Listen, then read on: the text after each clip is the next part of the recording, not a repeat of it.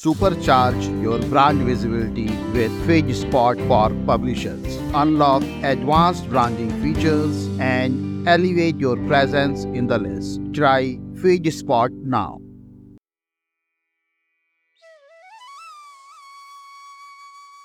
नमस्ते दोस्तों आज की कहानी का नाम है गोनू झा और उनके बैल इस कहानी में हम एक मज़ेदार और हँसी भरे किस्से के साथ, जो हमें गोनू झा और उनके बैल के साथ गाँव के जीवन की एक अद्वितीय पहलुओं में ले जाएगा। अरे वाह पंडित जी, बहुत शानदार बैल लिया जा रहा है। कितने में मिला? गोनू झा अभी पशु मेले से निकले ही थे कि एक व्यक्ति ने उनसे पूछा। गोनू झा ने उस व्यक्ति की ओर देखा, किंतु उसे पहचान नहीं पाए।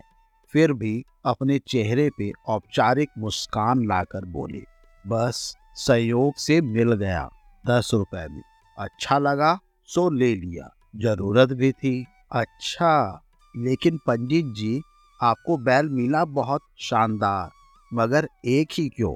कम से कम एक जोड़ी बैल लेते। उस अजनबी ने गोनू झा से पूछा। गोनू झा भी उससे बात करते हुए चल रहे थे। अरे, क्या बताएँ भाई? मेरे पास एक जोड़ी बैल था। दस दिन हुए, एक बैल बीमार पड़ा। दवा दारू की मगर बचा नहीं पाया। मर गया वो। इसलिए एक बैल की ज़रूरत। ठीक ठाक मिल गया, इसलिए ले लिया। मेरे पास एक बैल इसी कद काठी का है। कुछ दूर चलने के बाद वह व्यक्ति अपनी राह चला गया। गोनू झा सोचते रहे कि यह व्यक्ति कौन था, लेकिन वे उस व्यक्ति को याद नहीं कर पाए। राज दरबार में होने के कारण गोनू झा की ख्याति दूर दूर तक फैली हुई थी। उन्हें जानने, पहचानने वाले लोग बहुत थे। उन्होंने सोचा, छोड़ो, रहा होगा कोई। अभी वे कुछ दूर ही चल पाए थे कि रास्ते में एक पगड़ीधारी व्यक्ति ने उन्हें कहा, प्रणाम गुरुजी। गोनू झा ने उस व्यक्ति की तरफ़ देखा तो एक झलक में ही पहचान गए। यह व्यक्ति उनके संस्कृत के आचार्य के यहाँ काम करता था। गोनू झा ने उनका हालचाल पूछा। अंततः बातचीत पुनः बैल पर आ गई। गोनू झा ने पुनः बैल वृतांत सुनाकर उसकी जिज्ञासा शांत की। कुछ दूर चलकर वो आदमी भी गोनू झा से विदा लेकर अपने गाँव की ओर मुड़ गया। इस तरह अपने गाँव तक पहुँचते पहुँचते गोनू झा को रास्ते में कम से कम 25 लोग ऐसे मिले जिन्होंने उनसे बैल के बारे में पूछा और जिन्हें गोनू झा ने बैल के मरने से लेकर बैल के खरीदे जाने तक का वृतांत कह सुनाया।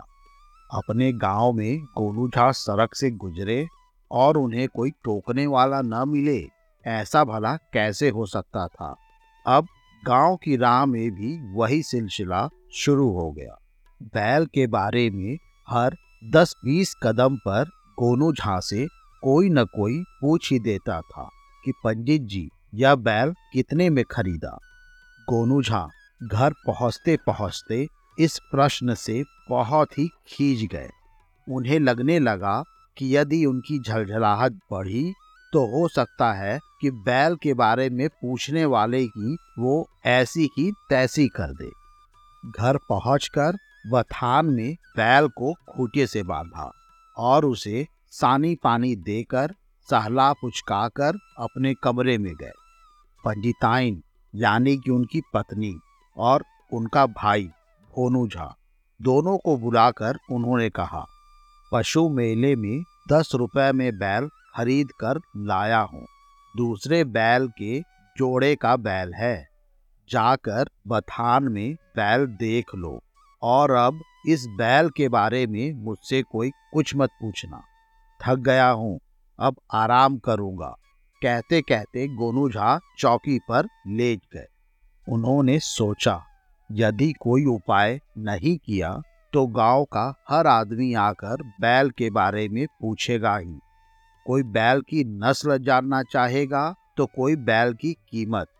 कोई उन्हें बताएगा कि बैल को सानी में सरसों और तीसी की खली ज़रूर मिलाएँ। तो कोई कहेगा कि हफ़्ते में एक बार बैल को पाव भर नमक चटाएँ। किस किस को बैल की कीमत बताएँगे और किस किस को बताएँगे कि किस कारण से बैल खरीदना पड़ा? किस किस से नसीहत लेते रहेंगे कि बैल को कैसे पाला जाता है? और क्या क्या खिलाया जाता है? फिर कुछ मन ही मन तय कर लेने के बाद वे चौकी से उठे। हाथ मुँह धोया, पंडिताइन ने उनके और भोनू झा के लिए भोजन परोस दिया। खा पीकर गोनू झा सो गए। दूसरे दिन सवेरे सवेरे गोनू झा बैल को बथान से निकालकर गाँव के बीच वाले हिस्से में ले गए और बैल को एक खेत में घुसा दिया, जहाँ बैल मस्ती से चरने लगा। गोनू झा खुद एक पेड़ पर चढ़कर चिल्लाने लगी, दौड़ो भाइयों, जल्दी आओ जल्दी आओ, गाँव वालों, जल्दी आओ। खेत में बाघ घुस आया है, जल्दी आओ। उनकी चीख सुनकर गाँव के लोग अपने हाथ में लाठी, भाला, फरसा, तलवार आदि लिए दौड़ते हुए आए। उन लोगों ने देखा, गोनू झा एक पेड़ पर चढ़कर आवाज़ लगा रहे हैं। गोनू झा का चिल्लाना जारी था। जब उन्हें विश्वास हो गया कि पेड़ के नीचे गाँव के तमाम लोग जमा हो गए हैं, तब उन्होंने चिल्लाना बंद किया। गाँव वालों ने पूछा, कहाँ पंडित जी, कहाँ है बाघ गोनू झा ने पेड़ से उतरकर गाँव वालों को खेत में चल रहे बैल को दिखाया। वहाँ देखिए, दिखा आप लोगों को? गाँव वाले बोले, नहीं पंडित जी, वहाँ तो बैल दिख रहा है, बाघ नहीं। हाँ हाँ ठीक दिख रहा है, बैल ही है, बाघ नहीं। और यह बैल मैंने कल दस रुपए में खरीदा है। मेरे पास पहले एक जोड़ा बैल था। दस एक दिन पहले उसमें से एक बैल मर गया। इसलिए मुझे यह बैल खरीदना पड़ा। अगर आप लोगों को बैल के बारे में कुछ और जानना समझना हो तो पूछ लीजिए। कल शाम से पचासों लोगों को जवाब देते देते थक चुका हूँ और अगर किसी को कुछ नहीं पूछना है, तब सब लोग अपने अपने काम में लग जाइए। मुझे आप लोगों को यही बताना था कि मैंने बैल खरीदा है। गाँव के जिन लोगों को यह बात नहीं मालूम हो, उन्हें भी आप लोग बता दीजिए।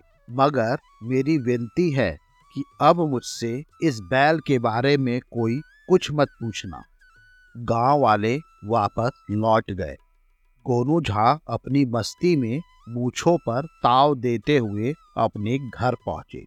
घर पहुँचने पर उनकी पत्नी ने पूछा इतने सवेरे सवेरे कहाँ चले गए थे? गोनू झा ने खूटे से बैल बांधते हुए कहा, गाँव वालों को अथ श्री बैल कथा बाचने गया था भाग्यवान। इतना कहकर गोनू झा मुस्कुराने लगे। दोस्तों, क्या आपको भी यह कहानी सुनने के बाद ऐसा ही कुछ याद आया? मुझे उम्मीद है यह कहानी आपको पसंद आई होगी। ऐसे ही और कहानी सुनने के लिए हमारे चैनल कोलबेली को लाइक और सब्सक्राइब करें और इसे ज़्यादा से ज़्यादा शेयर करें। मिलते हैं अगले हफ़्ते। तब तक के लिए नमस्कार।